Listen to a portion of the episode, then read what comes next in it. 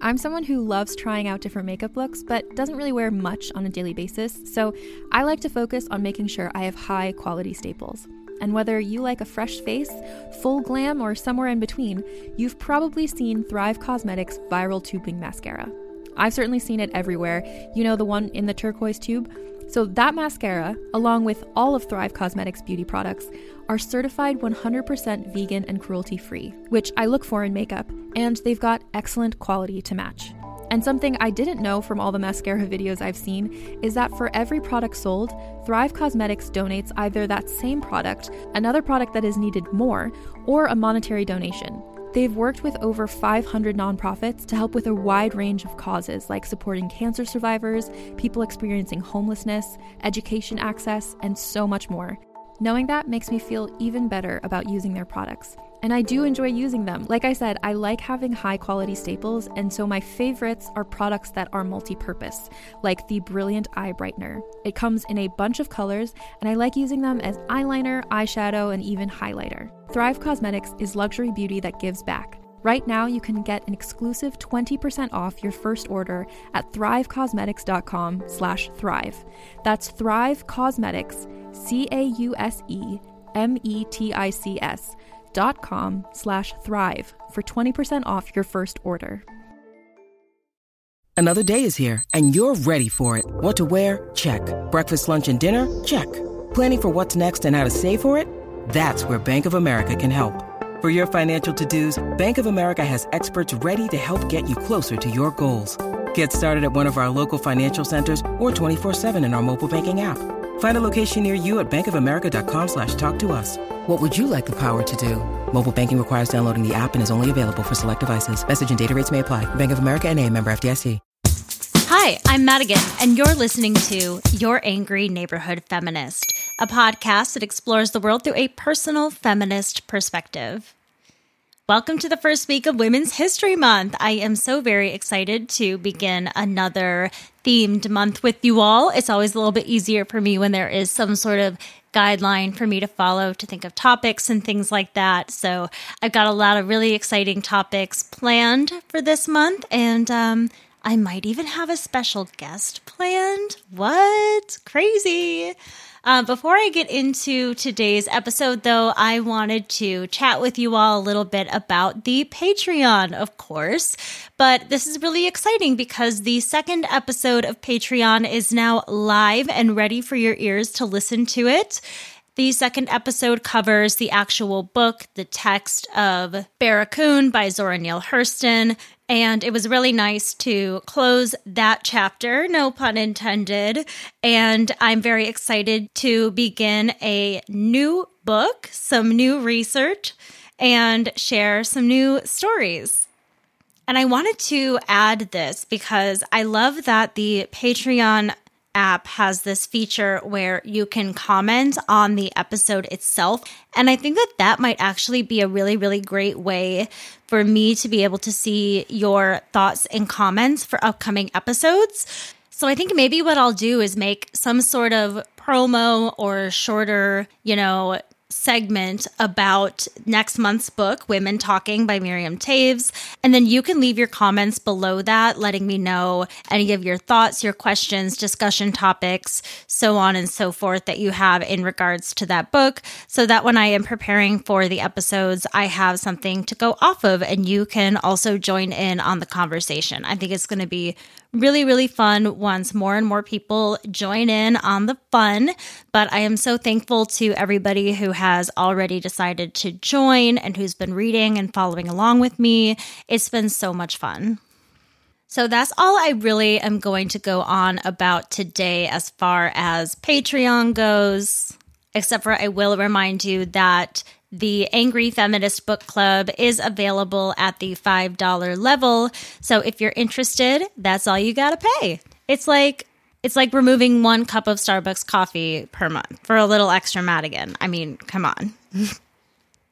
so I knew for this week I wanted to talk about some sort of women led Revolution. So I was Googling that and reading a bunch of different stories. And the one that I landed on is the topic that we are going to discuss today. And that is the Women's March of Versailles, which happened right at the beginning of the French Revolution. In fact, it was one of the earliest and most defining moments of the beginning of the French Revolution. And a lot happened during that time.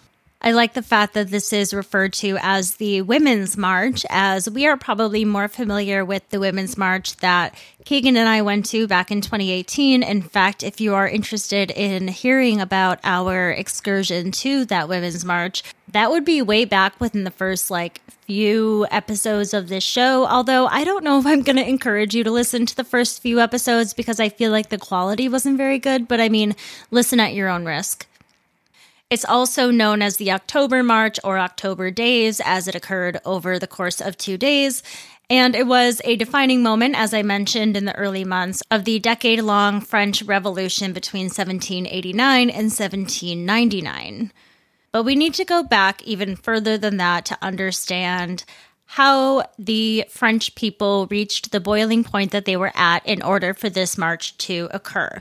So, as France was nearing the end of the 1700s, they were considered one of the wealthiest and most powerful countries in Europe. Strangely, most of its population, though, consisted of very poor farmers.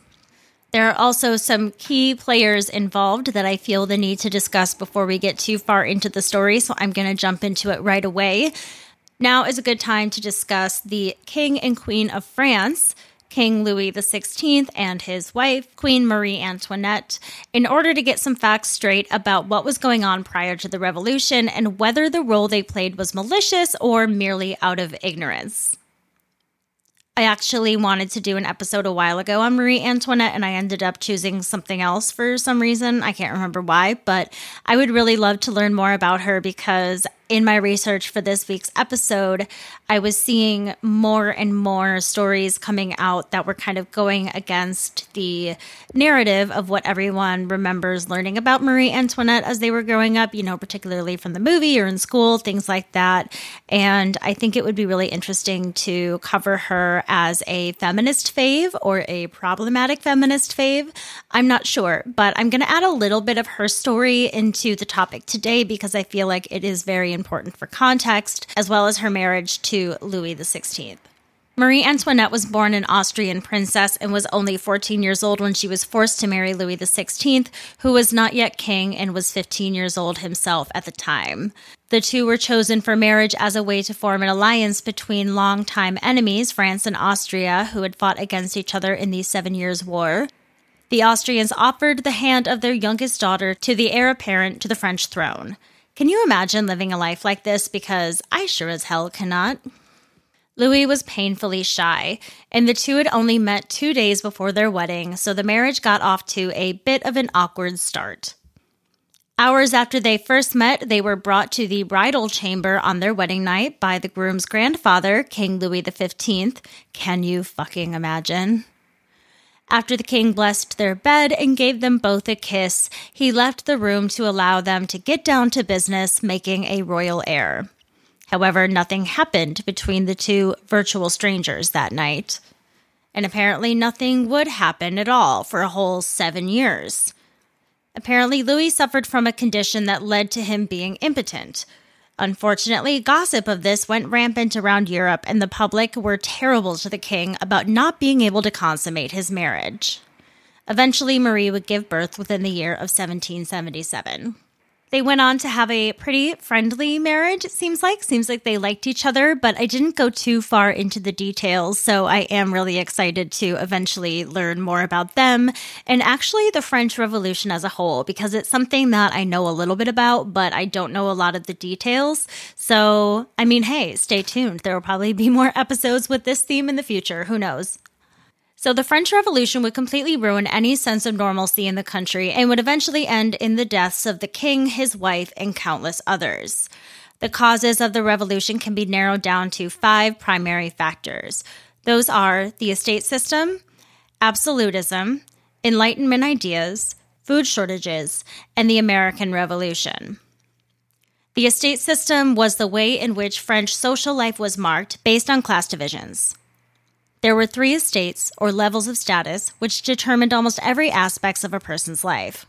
The first estate included mostly members of the Roman Catholic clergy and accounted for roughly 0.5% of the population. The second estate consisted of nobles, representing 2% of the population. They could be high ranking members of the government or even members of the king's family. They also owned about 20% of the land, which was also a symbol of status and wealth at the time.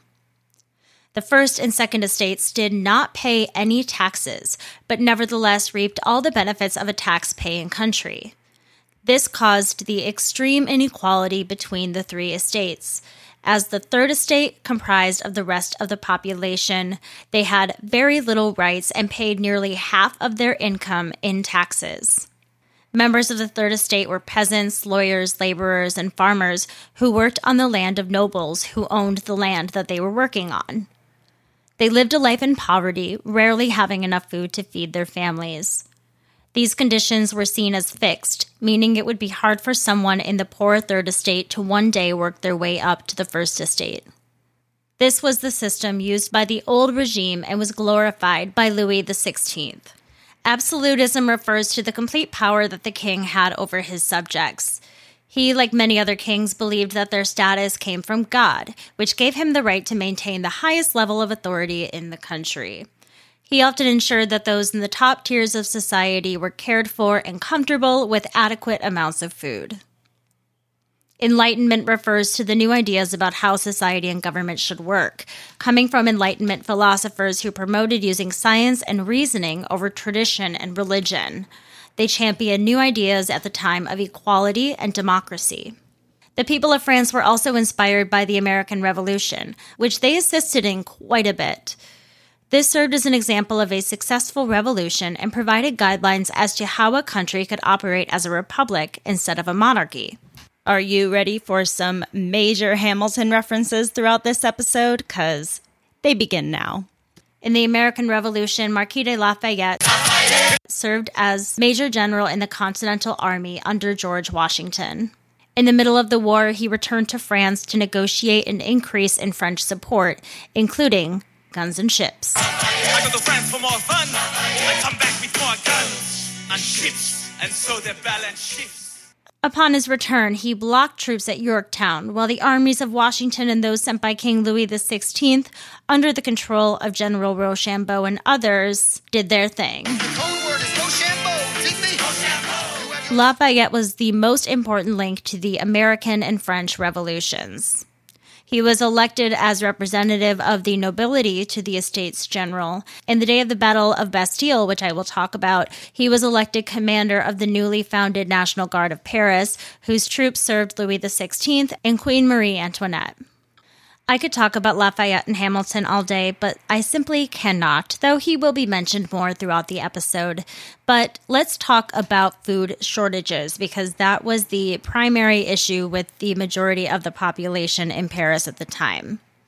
And these shortages absolutely ravished the country, leaving a low supply of bread due to a bad harvest. And as the demand for bread rose, no pun intended, I only noticed that upon editing, so did the price of bread, leaving many to spend half of their wages on bread alone to feed their families. So, as I'm reading this, I just kind of put the math together. From the sources that I've gathered and taken these notes from, it sounds like the lowest rung of society is paying half of their wages in taxes and the other half in bread, leaving absolutely no money for anything else. Before the revolution began in 1774, there was a poor harvest and the amount of grain in the country was incredibly low. In 1776, taxes were shifted, which was intended to garner the government more liquid income, but it didn't end up benefiting the population. In the summer of 1778, the crops were particularly bad, and the following winter was colder than normal, then there was flooding once the earth thawed, making the 1789 farming season a tough year for farming before planting even began. The 1789 year would be so bad that by the time that summer came around, there would be something rampant called Great Fear. This was a popular and widely believed conspiracy theory going on at the time that their food supply was being cut off or damaged as a way to kill off the poor population. There were, however, some attempts by the government to try to fix this problem. They banned the export of grain, began regulating the grain market again, and arranged for more grain to be imported. Unfortunately, this still didn't make much of a difference. The three estates joined for an assembly, but the third estate still felt jaded by the others, so they decided to create their own national assembly. They wanted to develop a constitutional monarchy and decided to work together to create it.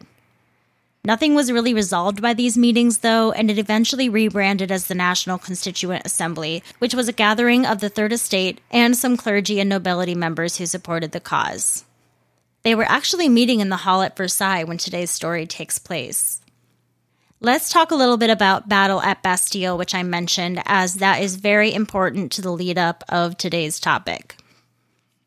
So, the same summer as the Great Fear, revolutionaries stormed and seized the medieval armory, fortress, and political prison known as Bastille. At the time, the Bastille symbolized the royal authority in the center of Paris and their abuse of power. This act emboldened more to become revolutionaries, giving them a new sense of power. The quote, common citizens of France, particularly in Paris, began to participate in politics and government, and the poorest among them focused on the issue of the food shortage. Another large point of contention between the population and their king was that there was so much money being spent on the creation and then the up- and then the upkeep of Versailles, as well as the lavish parties being thrown there while they all starved to death. I feel like now is the time that I should expose the fact that I've actually never seen the Kirsten Dunst Marie Antoinette movie. Um, I feel like as a child of the 90s and early 2000s, that's really a bad mark on my character. And I apologize, but I promise I'll see it eventually, probably one day. That's actually kind of a weird fact about me is that I've like never seen any movies. In fact, the only Kirsten Dunst movie I've ever seen that I can recall is Virgin Suicides. I've never seen Jumanji. I've never seen uh, what's the cheerleading movie? Uh, Bring It On. I literally just had to Google it. Another issue that the people had with Versailles was that it was 12 miles away from Paris, meaning that the king was even more farther removed from the general population and understanding them. Versailles was originally a sort of hunting lodge slash chateau for King Louis XIII, and it was quite modest. But when Louis XIV took hold of it, he gave it a major makeover. It was interesting for me to learn that before it had its major makeover, it was pretty well known that the king lived in rather regular living conditions. But Louis XIV is remembered as being the vainest man ever. That was from a book called Versailles, a biography of a palace by Tony Spawforth. Louis XIV was the one responsible for taking the small royal hunting lodge and turning it into the most extravagant court that Europe had ever known. In charge of its renovation, he tasked the most master architects, designers, and craftsmen of the time with building the palace. He spent a huge amount of taxpayer money on Versailles, which we have learned comes from the poorest citizens to fund the building. The palace held more than 2,000 rooms, four dozen staircases, elaborate gardens, fountains, a private fucking zoo, Roman style baths to frolic about in with his mistresses, of course, and old school elevators. It held as many as 60,000 occupants on the ground by the time Louis XVI came around, and it was, in effect, its own city. It also housed many servants, and it took a staff of thousands to maintain the palace grounds. He also used taxpayer money on something in the palace called the Hall of Mirrors, which was a 240 foot long hall with 17, quote, lofty windows, which are matched by as many Venetian framed mirrors. Holy Christ. Between each window and mirror, there are pilasters made by master architects of the time. It had walls of marble embellished with bronze trophies, along with statues as well. Versailles was built as a symbol for the absolute monarch of France's divinely ordained royal family and the state itself. But even before the French Revolution, people had a problem with its opulence. The king moved his court and deputies of the National Constituent Assembly into the royal city of Versailles on May 6, 1682, along with his official family, his mistresses, and his illegitimate children. In the 1780s, the economy began its tailspin and Versailles became an object of hatred for the noble citizens of France. This was also due to the extreme partying going on within the walls of the palace, again, while all the citizens were dying around them. The elaborate wardrobe for the family and the events in the palace, such as concerts, banquets, balls, and parades, were all paid for by taxpayer money. Plays and pageants were favorites of the royals, and an enormous amount of money was spent on each event. Gambling was also a pastime during the reign of multiple kings of France, and debts were often quite large. Fortunes were made and lost each night in Versailles. It was when Louis XIV's great grandson, Louis XV, who took the throne in 1715, when the public sentiment toward Versailles had a palpable shift and the population began to turn on the crown. It also didn't help that Louis XV was a notorious philanderer, and that was a huge topic of gossip. By the time Louis XVI came around to the throne in 1774, the reputation of the royals had become that of a sordid kind. Protests began to pop up around Paris, and pamphlets were passed out showing illustrations of the gambling, sexual liaisons, and ridiculous spending of the royal family within Versailles, exposing the monarchy. It's said that the palace cared so little about the protesters and what they wanted that during a protest outside of Versailles in 1786, courtiers on the inside were enjoying a luxurious ball, dancing the night away with glee. Another particular symbol of hatred within Versailles was the king's Austrian born wife, Marie Antoinette. Within the book Fashion in Versailles, it says, her budget overruns on an annual clothing allowance of about $3.6 million in current spending, and some years would more than double that. What in the Kardashian? There is, however, a story of her giving up the opportunity for new luxuries in certain cases, like when she turned down a set of jewels because the Navy needed a new battleship. How very sweet of her. The rumors of her lavish spending were at an all time high leading up to the revolution. There was also the let them eat cake falsehood. When told that the starving French peasants lacked bread, the queen is alleged to have declared, let them eat cake. However, there is no evidence that she ever said this. The phrase or something similar dates back to a time before Antoinette, and it doesn't seem to match up with the type of person that she was. Yes, she really, really enjoyed her nice things, but the more and more I read about her, it seems like she was also a little bit philanthropic as well. I don't know. Anyone else who knows more about her than me at the time, feel free to chime in. Versailles, it was explained in that Fashion in Versailles book, became, quote, the symbol and working center of a political and social system that many French people now saw as anachronistic and corrupt. There was one crazy party in particular that occurred on October 1st in the Opera House that got a lot of publicity. There was a banquet held there with lots of wine, which led to some interesting behavior. Soldiers allegedly got super drunk and started talking shit about the revolution, allegedly throwing the tricolored badges that the revolutionaries wore onto the floor, stomping on them, and urinating on them. They also allegedly swore their loyalty to King Louis XVI and Queen Marie Antoinette. It was reported that the king partied with them all night, but evidence has shown that he was only in attendance at the party with the soldiers for a few hours. Reporters widely exaggerated the events occurring inside the palace walls for this banquet, and the rumors were spreading faster than wildfire throughout Paris. At the time, the residents had no reason not to believe these publications, as they watched their monarch dine and party in comfort while their loved ones died around them. They were also super pissed to hear about the king's soldiers shitting on them and felt disrespected by their ruler. It appeared as though King Louis and his family firmly sided with those against the revolution. Remember how I mentioned that there was an expected shipment of more grain? Well, in September, they were still waiting on that promise, though there did still appear to be an effort on the government's behalf to make it happen. When the supplies still failed to appear in October, however, the citizens became reckless and angry, not to mention hungry. When we don't get enough nutrients to our brains, we have very poor decision making skills. Take it from a former anorexic. There had been many calls for organized protests in the days following the shindig. Protests began on October 4th with people marching in the streets, shouting their anger at Versailles, as well as crying out for the food scarcity. but they wouldn't all come together until the following day. Before I get to the events on October 5th, let's take a quick break for our sponsor. As a podcast network, our first priority has always been audio and the stories we're able to share with you. But we also sell merch, and organizing that was made both possible and easy with Shopify. Shopify is the global commerce platform that helps you sell and grow at every stage of your business, from the launch your online shop stage all the way to the did we just hit a million orders stage. Whether you're selling scented soap or offering outdoor outfits, Shopify helps you sell everywhere. They have an all in one e commerce platform and in person POS system, so wherever and whatever you're selling, Shopify's got you covered.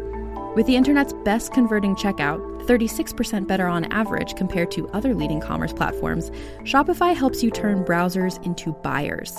Shopify has allowed us to share something tangible with the podcast community we've built here, selling our beanies, sweatshirts, and mugs to fans of our shows without taking up too much time from all the other work we do to bring you even more great content.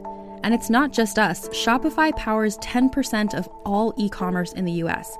Shopify is also the global force behind Allbirds, Rothy's, and Brooklinen, and millions of other entrepreneurs of every size across 175 countries. Because businesses that grow, grow with Shopify. Sign up for a $1 per month trial period at shopify.com slash realm, all lowercase.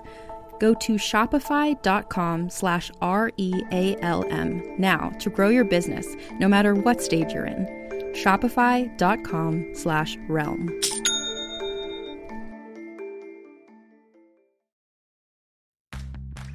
Are you ready to shop? Rakuten's Big Give Week is back. Get 15% back at hundreds of stores, and it's all happening this week, May 6th to May 13th. It's the perfect time to shop for everything on your list for spring and summer, like clothing, outdoor gear, and travel. I know I'm using this week to stock up on some warmer weather essentials at Ray-Ban and Ulta, and I love that Rakuten even helps me save on travel at sites like hotels.com. Rakuten really is the best way to shop, and you can save even more by stacking cash back on top of deals. Plus, during Big Give Week, that cash back is bigger than ever. With Rakuten, membership is free, and when you sign up and shop today, you get an extra 10% cashback boost. That's an extra 10% cashback on top of the 15% cashback. You won't see higher cashback rates than these. Go to Rakuten.com or download the Rakuten app. R A K U T E N. Shoppers get it.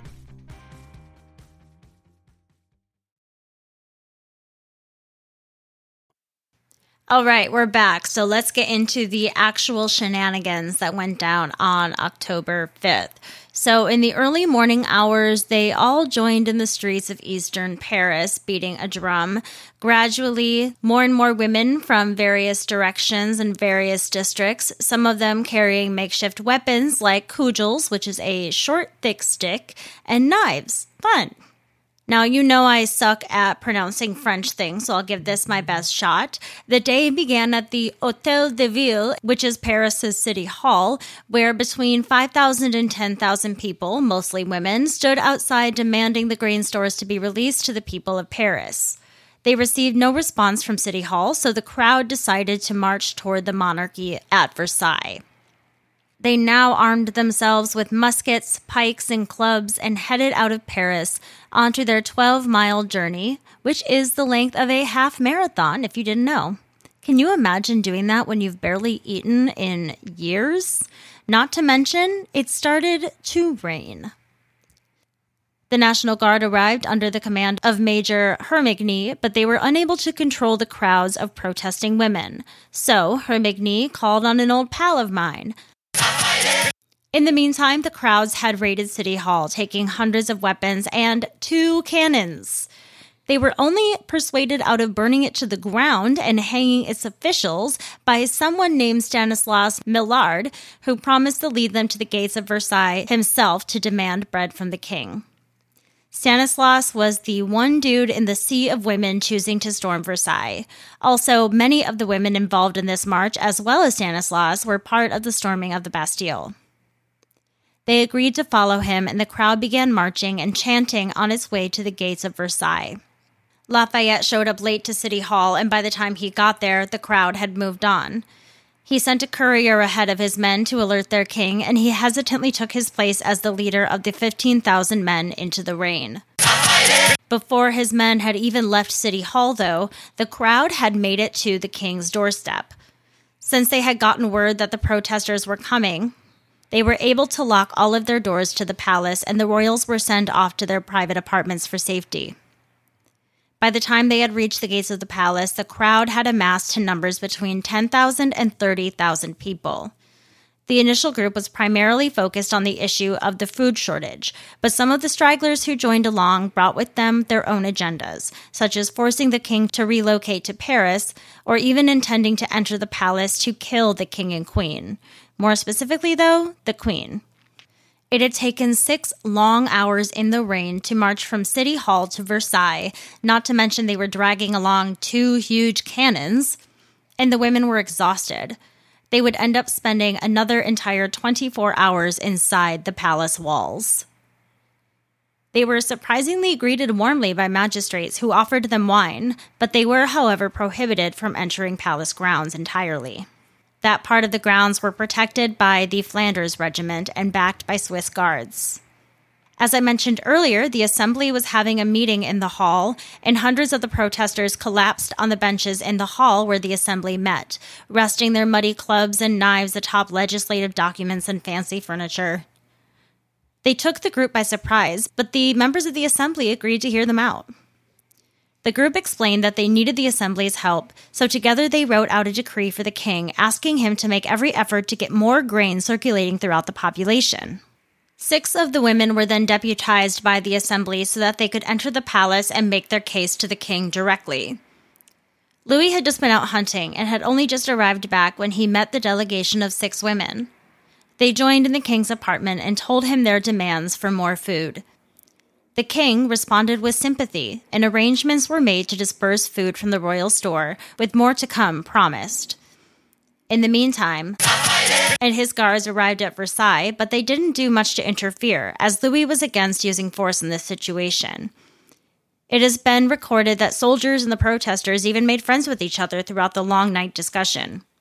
Tempers did rise and fall throughout the night, and there were a few moments of contention, as well as a couple of shots fired, but apparently nothing ever came to full blown violence, which is amazing to me that there could be just a few casual gunshots, no big deal, no need to break out into violence and chaos. As the night of October 5th came to a close and the morning sun of October 6th came to light, it became clear that there were still parts of the crowd that were dissatisfied with the progress made. They wanted more action on the part of the monarchy and were convinced that the queen would reverse the efforts that her husband had already promised. They eventually grew so agitated that they found a hidden and unlocked gate into the private areas of the palace and went in search for the queen. Thankfully, the queen had fled and the crowd struggled to find their way through the 2,000 plus rooms of Versailles. Lafayette and his guard are remembered for being the ones to protect the king and queen from the mob. Imagine the games of hide and seek in that place, though. As soldiers rushed to stop the rogue protesters, one guard fired at two women, killing one. This, of course, fired up the group to retaliate. Two soldiers were then killed and dismembered. All is fair in love and war, right? Eventually, more manpower was assembled and they were able to evacuate all protesters from the palace. Now they left an angry mob standing at the gates of Versailles. Fun suggested that the king address the crowd, and the king agreed. He went out onto the balcony and told the crowd that he and the royal family would be traveling to Paris. He also put on one of those tricolored badges and declared his love for his people.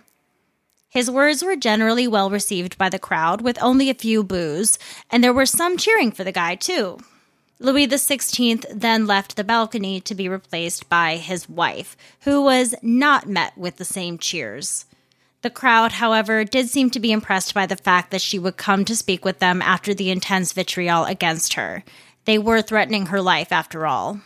The royal family then spent the morning preparing to travel to Paris, and that very afternoon, King Louis, Queen Marie Antoinette, and their immediate family left Versailles to Paris.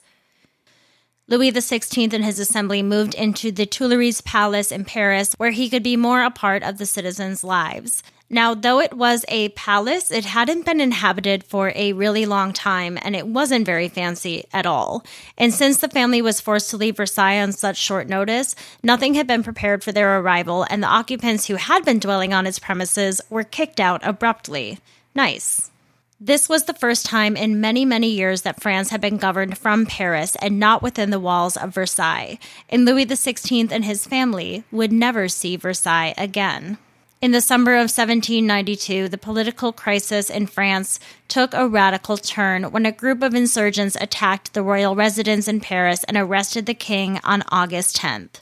Within the following month, violence between the Parisian insurrectionists and counter revolutionaries amassed hundreds of deaths, mostly on the part of those fighting for the king. The Legislative Assembly was replaced by the National Convention, which proclaimed the abolition of the monarchy and the establishment of the French Republic. On January 21, 1793, King Louis XVI was sent to the guillotine, and his wife Marie Antoinette joined him in the same fate nine months later.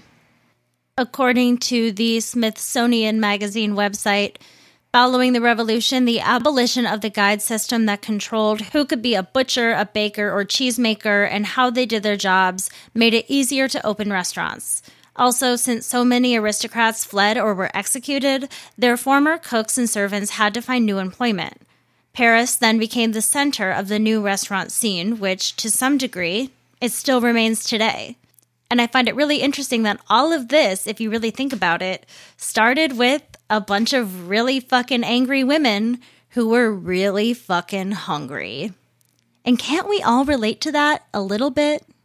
Though this was a much shorter episode than usual, I hope that you all took something important away from this episode, besides the fact that angry and hungry women really can do anything they set their minds to. The other thing that I think is really important is that women have been coming together, banding together to fight for a cause for a very, very long time. I think that there is this idea historically of women being small and meek and waiting for the men around them to fight for them. And stories like this truly show that women have always had the power to be just as mighty and have the ability to change the world, the government, you know, the powers at be just as much as the men around them. I really enjoyed the humorous aspects of this story. I really enjoyed learning more about French history. I feel like the estate system is something that I really wasn't all of that aware of before. So I'm glad that I've done the research on all of that. And I love to think of the similarities of the women during this time who were rallying together for food and the women who rallied together against Trump's election, for the Me Too movement, for Black Lives Matter, for so many other movements in more recent days. It's nice to know that our sisterhood has lasted so long. I could have very easily gone down a million more rabbit holes in different sections within the French Revolution and the women's part within it. But I think that if anything, it was just a really great jumping off point for me to have more episode topics in the future. If I'm ever, you know, at a loss for thinking of a new topic, I'm definitely going to throw in an episode about Marie Antoinette. But I do have some really, really exciting, excellent episodes planned for this month that I think will all be very relevant, topically, things that you're going to be really excited to hear. And like I kind of teased in the beginning, there may also be a very special guest that you've heard from before that it seems like you all really enjoyed. So I hope that you all really enjoyed today's story. For anyone who has more knowledge about the French Revolution, about the March on Versailles, so on and so forth, if there's any information that you want to share with me that I can then relay back to the listeners, please feel free to email me at neighborhoodfeminist at gmail.com or DM me on Instagram at angry neighborhood feminist. If you also have topic suggestions for me, that's also a really great way to reach out to me. Please let me know and I will definitely add it to the list. I'm not going to go over the whole spiel again, but if you want to join the Angry Feminist Book Club, there will be a link in the show notes wherever you're listening to this podcast at the moment. There's also a link in the bio on the Instagram page, or you can just go to patreon.com slash angry neighborhood feminist. Also, remember to use any of the promo codes that you heard about during this episode if you want to have some amazing or get some much needed self care on. It really is a great way to show your support for the show and for you to get a little something nice as well. Last but not least, if you haven't left a review for the show, please go over to Apple Podcasts and leave a five star review with just a little sentence about why you enjoy the show. Get people to press play. You know what I'm saying? And if you like to listen on Spotify, you can also rate the show there, and I will be eternally grateful. All right, awesome. Thank you so much for kicking off Women's History Month with me this week. I love you all so, so very much. That is all I have for you today. With all of it being said, I encourage you to rage on. Bye.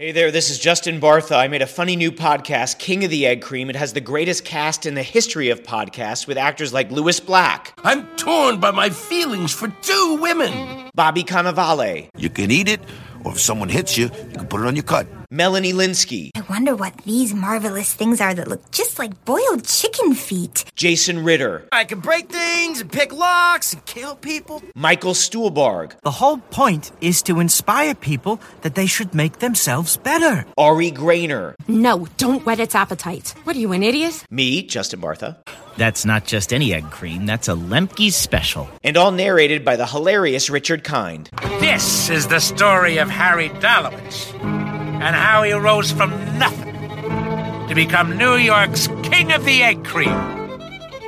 So if you like funny true stories, come listen to King of the Egg Cream, available wherever you get your podcasts.